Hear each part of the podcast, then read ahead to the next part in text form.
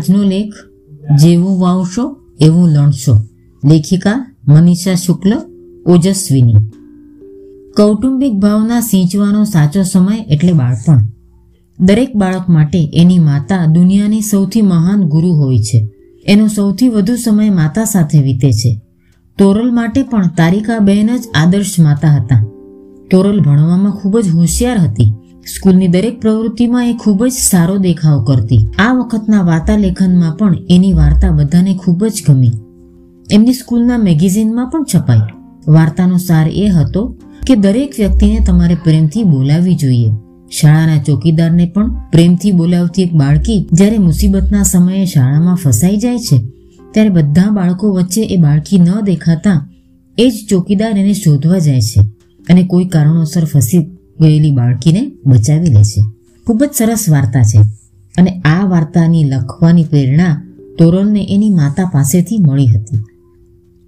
આટલી નાની ઉંમરે તોરલ વાર્તા લખે એ ખૂબ જ ગૌરવ લેવા જેવી વાત છે. મમ્મીએ કહેલી વાતને પોતાના શબ્દોમાં મહારવી એ કંઈ નાની આવડત નથી અને નાના બાળકોને વાર્તાનો વિષય આપી લખવા માટે પ્રેરિત કરવા એ ખૂબ જ આવકારજનક છે. તોરલની દાદી જે બીજા શહેરમાં રહેતા હતા, એમણે આ વાર્તા વાંચી. તો એ પૌત્રી માટે ખૂબ જ ખુશ થયા. એમણે પૌત્રીને ફોન કરીને અભિનંદન પણ આપ્યા. પરંતુ સાથે એમની આંખો ભરાઈ પણ આવી. ચોકીદાર જેવી વ્યક્તિને પણ માનવતાના નાતે બોલાવવાનું શીખવાડતી તોરલની મમ્મી, તોરલને અઠવાડિયામાં એકવાર પણ એના દાદા દાદીને ફોન કરીને એમની ખબર પૂછવાનું, શીખવાડવાનું તો ભૂલી જ ગયા. દાદી, એ કુટુંબની વ્યક્તિ તો છે જ. પણ એક લાગણીસભર વ્યક્તિ પણ છે, જેને કોઈ પોતાની ખબર પૂછે તો સારું લાગે છે અને બાળકો ખૂબ જ ગમે છે. એ બાળકોના પ્રેમના તરસ્યા છે, એ વાત તોરલની મમ્મી નહીં જાણતી હોય? બાળકને નમ્રતા શીખો, પણ પહેલું પગથિયું તો ઘરથી જ શરૂ થાય છે એવું જરૂર શીખો. તમે બાળકને ઘરના વડીલનું માન આપવાનું નહીં શીખો, તો આગળ જતા તમે પણ એના માટે ઘરની જ એક સામાન્ય વ્યક્તિ બની જશો. અને ઘરના સભ્યોનું ધ્યાન, માન ન રાખીએ, તો ચાલે એ વાત તમે જ બાળકને ગળથુથીમાં પીવડાવશો. તો એની કુટુંબ પ્રેમની ભાવના કેવી રીતે વિકસશે? બાળક કદાચ ભૂલી જાય, તો આપણે એને પૂછવું જોઈએ કે તે બા સાથે વાત કરી? કોઈ વાર આપણે ફોન લગાડીને વાત કરાવી દેવાની?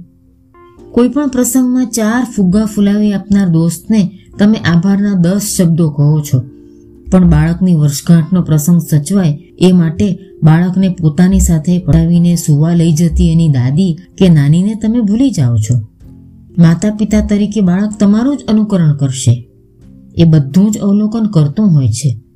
તમે વડીલોનો અનાદર કરશો તો બાળક ભવિષ્યમાં તમે એને કરેલી મદદની કિંમત ક્યાંથી કરશે?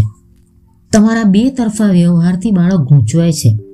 માતા પિતા સામે ઊંચા અવાજે ન બોલાય એમ બાળકને શીખવવાનો અધિકાર તમને ત્યારે જ પ્રાપ્ત થાય છે જ્યારે તમે ઘરમાં એવું વર્તશો. તમારે ફક્ત સલાહ નથી આપવાની, એ રીતે વર્તવાનું પણ છે. બાળકને કદી કોઈ કામ સોંપો કે કોઈ સલાહ આપો અને બાળક જ્યારે તમને એમ કહે કે તમારે મને નહીં ટોકવાનું, હું મારા સમયે કરીશ, તો તમને ખૂબ જ ગુસ્સો આવે એ સ્વાભાવિક છે. પણ થોભો. જરાક આત્મનિરીક્ષણ કરો. આ કદાચ તમારા જ બોલાયેલા શબ્દોનો પડઘો તો નથી ને? તમારા જ કોઈ વારના વર્તનની પ્રતિક્રિયા નથી ને? બાળક ભલે નાનું હોય, પણ એ બધું જ સાંભળતું હોય છે. અને પછી એ પોતાની સમજ પ્રમાણે એમાંથી જે ગ્રહણ કરવું હોય એ ગ્રહણ કરે છે. આથી તમે બાળક માટે આદર્શ શિક્ષક બનો. એક વિજ્ઞાનનું કથન છે. મારા માતા પિતાએ મને કદી પણ નથી શીખ્યું કે કેવી રીતે જીવાય. એ એમની જિંદગી જીવ્યા જ એ રીતે, જે રીતે એ મને જીવવાનું શીખવવા માંગતા હતા. બાળકનું મન એક કશું ના રોપેલા ખેતર જેવું છે. તમારે નક્કી કરવાનું છે કે એમાં શું રોપવું, કેટલું પાણી પીવડાવવું, ક્યારે અને કેટલું ખાતર નાખવું, જેથી ભવિષ્યનો પાક એકદમ ફળદ્રુપ બને. બાળકના વિકાસની જવાબદારી ફક્ત માતા પિતાની નથી. ઘરની વ્યક્તિ તરીકે દાદી પણ એમના અનુભવોના આધારે ફાળો આપી શકે. થોડા દિવસ પછી તોરલના દાદીએ તોરલને ફરી અભિનંદન આપવા ફોન કર્યો. ત્યારે કહ્યું કે, બેટા, પેલી બાળકીના મમ્મી એને ઘણી જ સરસ વાત શીખવાડી, પણ એક વાત શીખવાડવાનું એ ભૂલી જ ગયા. તમારા દાદા, દાદી કે નાના નાનીને પણ તમારે સુપ્રભાત અને શુભરાત્રિનો ફોન કરવો જોઈએ. તોરલ, બેટા તમે પણ દાદા દાદીને રોજ ફોન કરશો તો એમને બહુ જ ગમશે.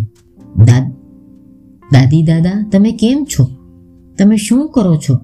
તમારી તબિયત કેમ છે? વગેરે. તોરલને દાદીની વાત સાચી લાગી. તોરલ ત્યારથી દાદીને ભલે રોજ નહીં, પણ બે ચાર દિવસે ફોન જરૂર કરે છે. બાળક તો નાનું છે. તમે જ એના મનરૂપી કુંડામાં ભાવનાનું બીજ રોપી શકો. જેવું બીજ, એવો છોડ. બાળકના મનમાં ઈર્ષ્યાનું બીજ રોપશો તો ફળ પણ કડવું આવશે. તમારા પછી તમારી ભવિષ્યની પેઢી કેવી હશે એનો મદાર આજના યુવાન માતા પિતા પર છે. આજના બાળકો આવતીકાલે યુવાન થશે અને એક નવા સમાજનું નિર્માણ કરશે. બાળકના શિક્ષકો તો દરેક વર્ગમાં બદલાય, દરેક ક્ષેત્રમાં બદલાય, પરંતુ તમે એટલે કે માતા પિતા જે અવિરત એમની સાથે રહેવાના છો, એમની જવાબદારી ખૂબ જ મોટી છે. બાળક કોઈની કાળજી કરતા શીખશે તો કાળજી મેળવશે. કોઈને માન આપશે તો માન મેળવશે. તો તમારે જ નક્કી કરવાનું છે કે સમજણનું બીજ તમારા બાળકમાં તમારે કેટલું ઊંડું રોપવું છે. એનું ઘડતર કરી એને કેવો માનવ બનાવવો છે. તમે બાળકને દાખલો કરવા કરતા ખુદ દ્રષ્ટાંત બનશો તો બાળક વધુ શીખશે. ચાલો આપણે એટલે કે આજના માતા પિતા એક તંદુરસ્ત સમાજનું નિર્માણ કરીએ. અસ્તુ.